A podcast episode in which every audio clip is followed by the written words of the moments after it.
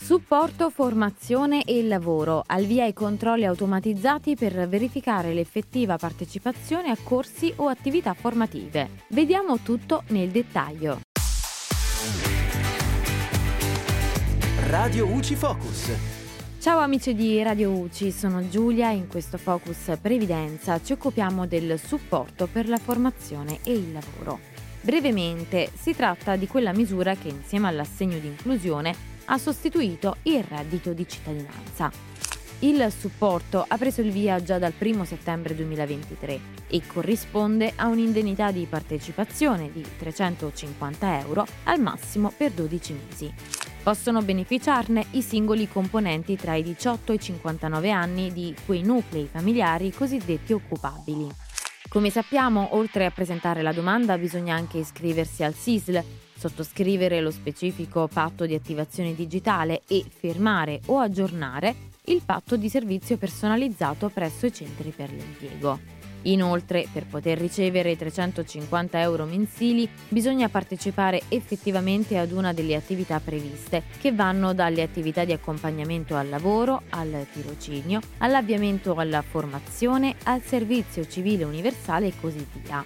Di conseguenza, per verificare l'effettiva partecipazione, l'attività svolta dal beneficiario viene registrata nella scheda anagrafica professionale, contenuta nel sistema informativo unitario. In questa scheda vanno inserite alcune informazioni relative all'attività che si sceglie di svolgere. Ora, con il messaggio numero 27 del 3 gennaio, INPS spiega che per ricevere il pagamento dell'SFL, il SIISL deve leggere nella scheda anagrafica professionale che tutte le condizioni siano rispettate, e cioè lo stato dell'attività deve risultare come iniziata, confermata oppure terminata o sospesa, poi la data di inizio e di fine attività. E attenzione, perché la data di inizio deve essere riferita al mese prima o al mese stesso del pagamento. Inoltre bisogna anche specificare se la data di inizio dell'attività è antecedente, coincidente o posteriore alla data in cui la domanda è stata accolta. E in ultimo, il patto di servizio deve risultare valido al momento della lettura da parte del SIISL.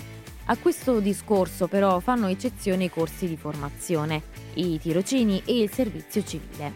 Questo perché di base sono già attività in cui la presenza è obbligatoria per poter proseguire. Quindi, affinché la lettura del SIISL risulti valida, basterà inserire nella scheda anagrafica professionale solo la data di inizio e di fine dell'attività per il riconoscimento di tutte le mensilità. Naturalmente, a meno che il supporto formazione e lavoro non venga interrotto per altre motivazioni prima della conclusione dell'attività. In ultimo, INPS specifica che questa modalità di controlli partirà da marzo 2024.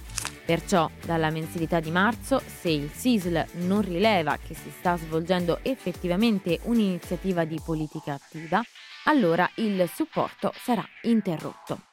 Quindi, fino al mese di febbraio 2024 devono comunque essere presenti tutte le condizioni che abbiamo detto prima, tranne quella relativa alla data di fine dell'attività. Questa, infatti, sarà considerata solo se lo stato dell'attività risulti terminata o sospesa. E per ora è tutto, al prossimo Focus. Radio UCI Focus.